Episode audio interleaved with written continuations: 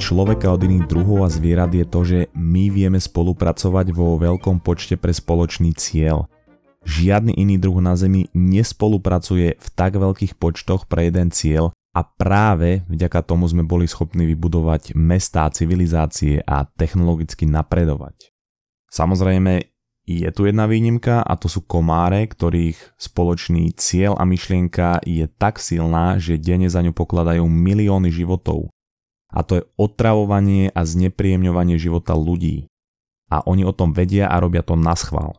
Ale teda základom rozvoja našej civilizácie je spolupráca. A my sme na spoluprácu evolučne vyvinutí, pretože vždy mal vyššiu šancu prežitia ten človek, ktorý vedel spolupracovať s ostatnými. Dôvod, prečo vieme a vedeli sme spolupracovať je, že sme sa zjednotili pod jednou myšlienkou. Či už to boli v minulosti náboženstva alebo príslušnosť ku kmenu a národu. Až po dnešok, kedy sú to štáty, korporáty a hnutia alebo pri najhoršom politické strany. No a teda logicky, vyššia spolupráca znamená vyššiu efektivitu v každom odvetví a taktiež rýchlejší technologický pokrok a zvýšenie ľudského blahobytu. Čo sme aj svedkami v posledných 10-ročiach globalizácie, kedy sa technologický posun zrýchluje a ľudský blahobyt stúpa. Vyššia miera spolupráce a spolupatričnosti je teda predpokladom a správnym krokom k vyspelejšej civilizácii a taktiež k zníženiu utrpenia vo svete. No ale napriek týmto trendom vidíme v poslednom období viac a viac tém, ktoré rozdeľujú spoločnosť na dva tábory. Či už sú to vakcíny, globálne oteplovanie, alebo rôzne iné politické témy, napríklad debata, ktorá sa posledné roky vedie v Československu, ako pritiahnuť mladých zase k pitiu. V tom chlastání nám ten mezinárodní rychlík skutečně už ujíždí a my jsme bývali přece velmoc a je to asi, Michale, jak ty vždycky říkáš, opravdu o té práci s mládeží. Tak určitě s mladými by se mělo pracovat líp a to na všech úrovních. Přitáhnout je k tomu pití. Teď to není tak dlouho, já si to pamatuju. Jak když jsem byl malej, přišel jsem ze školy, taška do kouta a do první hospody hned každý den, ať bylo venku, jak bylo. Amerika, ktorá je považovaná za demokratickú veľmoc, je rozdelená ako už dlho nebola a nárast populistickej politiky vo svete toto rozdeľovanie len podporuje. Mnohé z politických kampaní už nemajú žiadne mantinely a politici používajú retoriku, ktorá funguje na voliča napriek tomu, že vedľajším produktom je nie spájanie, ale rozdeľovanie obyvateľstva. Páčilo sa mi vyjadrenie jedného politológa, ktorého meno sa mi nepodarilo dohľadať, tak predstierajme, že to je z mojej hlavy, že je zaujímavý jav, že národ vždy začne kopírovať správanie, ktoré vidí, že sa deje v politike jeho krajiny. A zase správanie národa vplýva na politikov, s čím sa totálne stotožňujem a dáva to aj zmysel. Pretože ľudia už dnes veľmi zriedkavo diskutujú o rozdielnych názoroch bez hádky. Vedľajším produktom dnešnej politiky je, že ľudia sa stali veľmi ofenzívni a majú postoj, ak nemáš ten istý názor ako ja, si môj nepriateľ. A pri toľkých politických a svetových globálnych problémoch, kde sú vždy dve alebo viac strán, to je obrovský problém, lebo toľko táborov, do ktorých to ľudí rozdeľuje, to spôsobuje skôr opak globálnej spolupráce. V politike sa stále používajú aj najstaršie techniky, kedy v očiach národa vytvorím nepriateľa a sám seba pasujem za záchrancu, ktorý náš národ pred tým nepriateľom ochráni. Či už to bolo za druhej svetovej vojny Židia pre nemecký národ, alebo v nedávnej dobe utečenci zo Sýrie, alebo taktiež Európska únia. A podobne to bolo aj s Trumpom a Mexikáncami, alebo inými menšinami. Totiž nenávisť k niečomu zjednocuje viac ako čokoľvek iné a vyvoláva v ľuďoch silné emócie. A táto technika je veľmi účinná, pretože tým, ako demonizujem určitú menšinu alebo inštitúciu, ju znehodnocujem v tomto prípade v očiach voličov a historicky túto menšinu obyvatelia alebo vojaci následne nevideli ani ako ľudí, ale ako niečo, čo ohrozuje mňa a moju krajinu a treba to odstrániť. A hľadám teda politika alebo osobnosť, ktorá hovorí, že ma pred ňou ochráni. A práve toto je jeden z najúčinnejších politických nástrojov nielen na vyvolanie emócie vo voličovi, ale taktiež na rozdeľovanie obyvateľstva. Ďalším nástrojom je hybridná alebo teda informačná vojna, ktorá v minulosti fungovala ako nástroj ovplyvňovania nepriateľa, aby robil zlé rozhodnutia. a viedla sa počas reálnej vojny, kedy nepriateľovi boli podsúvané zlé informácie, aby robil zlé rozhodnutia a spôsobovalo to následne ekonomické a iné škody na jeho strane. A taktiež to vyvolávalo chaos medzi obyvateľstvom.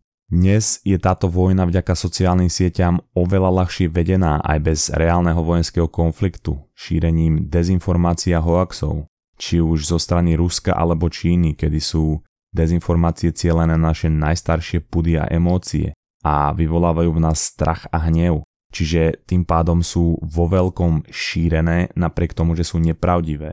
A ono aj keď následne vyjde článok, ktorý tieto informácie vyvracia, ten je mnohonásobne menej zdieľaný a nevyvoláva v ľuďoch takú emóciu, čiže je nezaujímavý, čiže tým pádom sa k nim ani nedostane. Detálnejšie sa tejto téme venuje napríklad Alexandra Alvarová, takže odporúčam si vypočuť nejaký rozhovor s ňou alebo si vypočuť priamo jej podcast Kanárci v síti.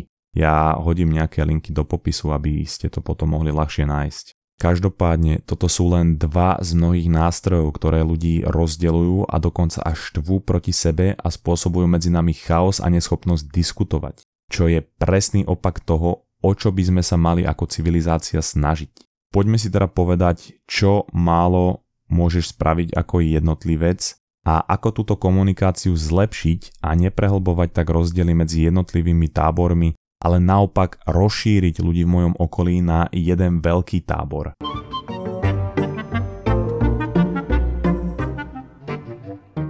Úplne najzákladnejším a častým problémom pri našej komunikácii je, že často vlastne nemáme podložené svoje presvedčenia. Náš názor často tvorí buď veľmi malé množstvo informácií, ktoré o danej problematike máme, ktoré sme niekde počuli alebo prečítali sme si v najlepšom prípade článok na Facebooku, v skutočnosti to je väčšinou len titulok článku, alebo poznáme len jednu stranu danej problematiky. Je úplne bežné, že dnes sú najdôvernejšie zdroje informácií napríklad niečo také ako pani kadernička hovorila, že to počula od známej, čo má v rodine doktora. A presne toto sa považuje za vrchol žurnalistiky. Ak je teda človek slabo informovaný o nejakej problematike alebo pozná len jednu stránku danej problematiky, on pri tej výmene názorov cíti neistotu a proti argumentom je zaskočený, neistý a berie ho ako útok. A preto je lepšie, ak o nejakej téme nie si dostatočne informovaný, sa do takejto debaty ani nepúšťať, lebo celú dobu budeš na tenkom lade. Najlepšia cesta, ako si vytvoriť na niečo objektívny názor, ilustruje jeden experiment, ktorý robil profesor na svojich študentoch. Ja si už bohužiaľ nepamätám, ako sa volal, za čo sa ospravedlňujem, takže ak to niekto poznáte, tak mi to určite napíšte a to doplním do popisu. Každopádne on dal hlasovať svojich študentov, kto je za potraty a kto je proti ním a mali uviesť argumenty. Následne dal skupine, ktorá bola pre potraty, spraviť esej s argumentami proti potratom a naopak. Výsledkom bolo, že mali teda všetci študenti na danú problematiku obe strany. Mali teda všetky informácie a boli objektívne informovaní. A práve aj preto sa pri druhom hlasovaní po odovzdaní eseje zmenil vysoký počet názorov jeho študentov na potraty. Takže ak je nejaká téma, na ktorú chceš byť informovaný, nestávaj svoje diskusie len na malom množstve informácií alebo len ako jednostranný extrém. V týchto prípadoch najlepšia vec, čo môžeš spraviť, je povedať, že o tejto téme veľa nevieš a nechceš mudrovať, pretože ľudia, ktorí majú názor na všetko, nemajú názor na nič, pretože je to podložené minimum informácií. Je oveľa sympatickejšie priznať si nevedomosť, než snažiť sa mudrovať ku každej téme, aj keď o nej nič neviem. Ak si však chceš spraviť objektívny názor, zober si danú problematiku a pozri sa na ňu z oboch strán. Pozri sa na argumenty na oboch stranách, aj pre, aj proti. A následne si jednu stranu vyber. Pri diskusii ťa potom nezaskočia žiadne protiargumenty, a tá diskusia bude vychádzať skôr z pochopenia viac ako z emócií, pretože tvoj komunikačný partner bude vidieť, že chápeš aj jeho pohľad na vec, čo je úplne najdôležitejšie a budem sa k tomuto bodu vracať. A taktiež mi je úplne jasné, že nie všetci majú čas na takýto v úvodzovkách rešerš o rôznych témach a preto je teda veľmi dobré, ak si vieš priznať, že o tej téme až toľko nevieš. Dobre, teraz povedzme, že už máš teda nejaký postoj k danej problematike, tak prejdime k diskusii samotnej, ktorá veľmi často rozdeľuje a prebieha tak, že ak nemáš rovnaký názor ako ja, si môj v úvodzovkách nepriateľ. My sme sa dokonca dopracovali do bodu, kedy ľudí neprekvapí ani to, že sme namerali gravitačné vlny alebo úspešne pristal rover na Marse. Ale najväčšie prekvapenie nastane, keď človek zistí, že niekto môže mať aj iný názor. Toto ale nie je nič nové, pretože ľudský mozog totižto úplne zjednodušene kategorizuje ľudí do skupiny so mnou a proti mne, čo má zase zmysel z hľadiska evolúcie, keďže ľudia boli zvyknutí spolupracovať a tým budovali mestá, civilizácie, spolu lovili, takže keď boli okolo mňa ľudia, ktorí mi pomáhali stavať alebo loviť a ochraňovať ma, tak mozog ich hodil do kategórie moji ľudia. A tu pozor, nepliesi s kategóriou moji ľudia politickej strany Smer na Slovensku. Takže bola to kategorizácia napríklad na základe národnosti, náboženstva, kmeňa, rasy, ale aj na základe presvedčení. Keď teda však bol niekto, kto nepomáhal alebo narušoval túto spoluprácu, alebo teda videl veci inak, tak ho môj mozog zaradil do kategórie proti mne. A bol teda vylúčený z tej spoločnosti alebo zo skupenia a bol to teda tak povediac nepriateľ. A preto aj teraz, ak ja som napríklad za to, že Megapiraňa je najlepší film a ty mi povieš, že Megapiraňa je úplná blbosť, že najlepší film je Sharknado, áno, ako z názvu vyplýva je to o žralokoch v tornáde, tak môj mozog si hneď povie, že on je proti mne, lebo poukazuje na to, kde sme rozdielni. A teda rozdeľujeme sa do dvoch rozdielnych táborov a vzniká konfrontácia. No a takto nejako prebieha väčšina výmeny názorov a konfrontácií. Je treba tu ale ešte dodať, že toto není konfrontácia, ktorej sme sa bavili v epizóde 5, kde sa bojím niekomu niečo povedať, čo mi vadí alebo čo by som chcel a tým si nastavujem hranice. Táto konfrontácia je o tom, že chcem niekoho presvedčiť o svojej pravde alebo o svojom pohľade na svet. Teda chcem ukázať, že môj pohľad na svet je správny a ten jeho je zlý. A my keďže podvedome pri začatí hádky vnímame toho druhého človeka ako niekoho, kto nepatrí do mojej skupiny a vnímam ho ako v úvodzovkách nepriateľa, tak ja chcem jeho argumenty úplne zničiť a chcem ho ponížiť, pretože vždy pri takejto výmene názorov nastupujú v prvom rade emócie. No a teraz je dobré sa zamyslieť nad tým, že na čo je takáto výmena názorov dobrá. Ako prvé je si treba uvedomiť, že hádka sa nikdy nedá vyhrať z hľadiska dobrých vzťahov a budúcej spolupráce. Ak sa s niekým hádam, tak buď vyhrám ja a tým pádom ja sa cítim dobre, ale tá druhá strana sa cíti ponížená a pociťuje voči mne negatívne emócie, čo nám samozrejme v budúcnosti môže spôsobiť ďalšie problémy. A ak vychádzame z toho, že musíme budovať svetovú spoluprácu, ale aj na lokálnej úrovni, je oveľa priaznivejšie si robiť priateľov než nepriateľov. Ďalšia možnosť je, že ja tú hádku prehrám a takisto sa cítim poníženie a nekompetentne a pociťujem negatívne emócie voči človeku, ktorý ju vyhral. Preto aj Dale Carnegie v knihe Ako si získať priateľov a pôsobiť na ľudí, ktorú som spomínal, hovorí, že najlepšia vec pri hádkach je ju nezačínať. Vyhnúť sa emóciami podnetenému konfliktu. Pretože namiesto toho, aby sme si vymieniali konštruktívne pohľady na svet a názory, je schopnosť komunikovať o rozdielnych názorov tak zlá, že nie len, že vytvára medzery medzi ľuďmi, ale dokonca aj ničí rodiny, kedy na základe iného pohľadu na politika alebo problematiku rodina není schopná naďalej komunikovať a fungovať. Psychológ Jordan Peterson, ktorého často spomínam, to pekne ilustroval na partnerských hádkach dokonca aj o banalitách.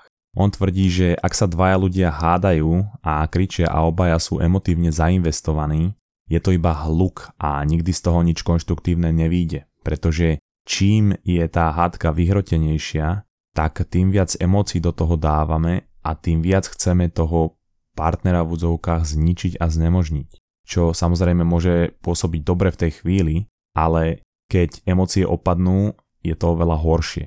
Hovorí preto, že je dobré vedieť, kedy takýto konflikt ukončiť, najlepšie predtým ešte než sa to vyhrotí, a dať si nejaký čas na vychladnutie, pretože my máme vždy pocit, že to je 100% chyba toho partnera. Tak preto si musíme položiť následne otázku, je možné, že som za posledný týždeň, mesiac alebo pol rok spravil niečo, čo mohlo aspoň 5% prispieť k tomuto konfliktu. A ak nie ste vysoko narcisistická povaha, tak vždy na niečo dojdete. a následne môžete dojsť za svojim partnerom a povedať: OK, viem, že dýcham príliš nahlas a nie v pravidelnom rytme a tým som prispel k tej hádke, a váš partner môže povedať, že OK, namiesto 3 miliónov vecí, čo ma normálne na tebe iritujú, nech bolo 3,5 a je to trochu prehnané. Takže sme obaja idioti, ale aspoň sme sa na tom zhodli a môžeme teraz riešiť niečo ďalej a vyriešiť tento konflikt. Takže otázka teda znie, prečo neviesť výmenu názorov tým smerom, aby sme na konci z nej mali pocit pozitívny namiesto negatívneho a namiesto nepriateľa mali potenciálneho diskusného partnera a lepšieho kamaráta. Ono je to totižto extrémne ťažké, ale dá sa to naučiť a je to výborná konverzačná technika, alebo teda metóda. V prvom rade je veľmi dôležité si uvedomiť, že pri akejkoľvek výmene názorov fakty ľudí a najmä dnes nepresvedčia. Zvlášť, keď už na niečo majú spravený názor. Ľudia, keď majú totiž nejaké presvedčenie, tak väčšinou ignorujú dôkazy, ktoré idú oproti ich presvedčeniam a s úplnou ľahkosťou príjmajú informácie, ktoré korešpondujú s ich presvedčením, čo vychádza aj z viacerých štúdií. Čiže my nemôžeme vstupovať do konverzácie s tým, že ten človek si myslí niečo zlé a ja disponujem faktami, plesknem mu ich do tváre a to zmení jeho názor a ja vyhrám. Prvotný mindset, ktorý je dobré mať, keď vstupujem do takéto konverzácie, že stále mi môže povedať niečo, čo neviem, aj keď s tým jeho názorom nesúhlasím, a môže mi napríklad povedať protiargument, ktorý som ešte nepočul. Taktiež, ako som spomínal skôr, je úplne najlepšie, ak chápem aj jeho pohľad na vec. A ak rozumiem aj tú jeho stránku veci. A najdôležitejšie je nenechať sa ovládnuť tým návalom emócií na začiatku. Pretože keď má niekto iný názor ako ja, tak to automaticky beriem ako útok. Takže ukludniť sa, celú dobu byť v kľude, neútočiť, pretože ako náhle vstúpia do výmeny názorov emócie, už to je hádka a je to absolútne zbytočné a je to len hluk. Toto samotné je veľmi komplikované, ale v dnešnej dobe je nevyhnutné sa naučiť kontrolovať svoje emócie nielen pri takýchto výmenách. A ďalší krok je ešte o niečo ťažší. Ako som totiž už spomínal, ľudia majú rozdelenie v hlave na moji ľudia a ľudia proti mne. A konflikt vždy vzniká vtedy, keď niekto povie môj názor je niečo a ja poviem môj názor je úplný opak. Čiže hneď na začiatku sme sa rozdelili na dva tábory. A preto je dôležité hneď potom, ako prekonám ten prvotný nával emócií, nájsť niečo, v čom sa zhodneme a viesť tú diskusiu odtiaľ. Pretože začneme to tým, že v našich hlavách sa dáme do skupiny naši ľudia. A už zvyšok konverzácie sa pekne môže viesť v kľudnejšom duchu a nebude vo vzduchu visieť negatívny náboj. Naznačil som to už niekoľkokrát, že toto je ten najdôležitejší bod, vždy hľadať oblasti, v ktorých sa zhodneme, a až následne sa prepracovať k oblastiam s rozdielmi, pretože sa zbavíme toho znepriatelenia a negativity. Takže nepúšťaj sa do hádky s kamošom, či je lepšia megapirania alebo šarknádo, ale začni tým, že máte obaja radi béčkové filmy s veľkými rybami a následne sa môžete rozprávať, v čom bol jeden film lepší ako druhý a čo mu naopak chýbalo. Taktiež som v jednej z predchádzajúcich častí spomínal halo efekt. To znamená, že keď ma človek vníma pozitívne, tak predpokladá o mne, že som kompetentnejší a myslí si o mne len dobré veci. A tým pádom odo mňa aj ľahšie prijíma informácie, čiže ľahšie presvedčím človeka, ktorý ma vníma pozitívne, než človeka, s ktorým hneď na začiatku vytvorím nepriateľský vzťah. A ten človek nemusí hneď prijať to, čo mu hovoríme, alebo my nemusíme hneď prijať to, čo on hovorí nám. My tým, že sa tá konverzácia alebo výmena názorov skončila pozitívne a v kľude, my môžeme nad tými jeho argumentami premýšľať a on môže premýšľať nad našimi argumentami. A môžeme tú debatu dokončiť neskôr a zamyslieť sa nad tým, či nám to dáva zmysel. Pretože do každej konverzácie treba vstupovať s otvorenou mysľou. A to je aj jeden zo základov kritického myslenia. Nebyť dogmaticky presvedčený o svojom svetonázore, ale vždy dávať nejakú maličkú šancu aj tomu, že nemusí mať pravdu a že niekto mi môže povedať niečo, čo neviem. Pretože čo my robíme je to, že odsudzujeme ľudí za to, aký majú názor, alebo že uverili propagande alebo dezinformáciám. Ale ten obsah bol našitý na to, aby tomu ľudia verili. Či už algoritmus na Facebooku alebo ich okolie ich stiahlo do tejto diery a preto my tým, že si ich znepriatelíme, im nepomáhame, ale utvrdzujeme ich v presvedčení a robíme ešte hrubšiu hranicu medzi týmito dvomi tábormi. A v jednom bode to je aj o rešpekte. O tom, či je pre nás dôležitejší vzťah s tým človekom, alebo o tom, či je pre nás dôležitejšie, aký zdroj informácií pre svoj svetonázor používa. Preto snažme sa aj rešpektovať a chápať názory iných ľudí, pretože vždy je lepšie mať priateľa ako nepriateľa. A je dôležité, aby sme budovali vzťahy a ne ich rozbíjali, pretože to je nesmierne dôležité nielen pre budúcnosť našej civilizácie, ale aj pre náš blahobyt, pretože aj štúdie dokazujú, že ľudia, ktorí žijú dlhšie, sú ľudia, ktorí majú vybudované dobré a pozitívne vzťahy. Preto teda skús nemudrovať, keď o tej téme máš minimum informácií a ako nej chceš mudrovať, pozri sa na obe strany argumentu a jednu si vyber.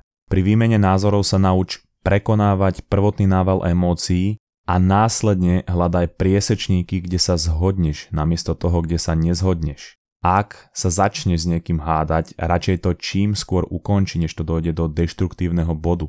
A následne sa skús pozrieť aj na to, kde si mohol spraviť chybu ty a nehľadaj chybu len v druhej osobe.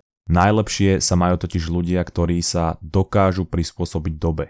A keď sa politika vyvíja smerom buď máš môj názor alebo si nepriateľ, musíme prispôsobiť naše komunikačné schopnosti, aby sme sa mali dobre a vedeli sa s ľuďmi spájať a nerozdeľovať.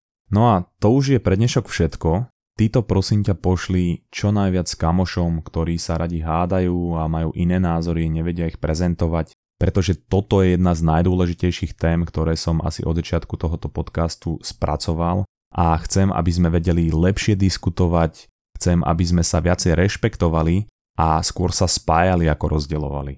Takže ak sa ti to páčilo, tak to zdieľaj a skús to trénovať, je to strašne ťažké, ale dá sa to naučiť. No a ešte vám všetkým ďakujem za podporu a počujeme sa zase o týždeň. Čaute!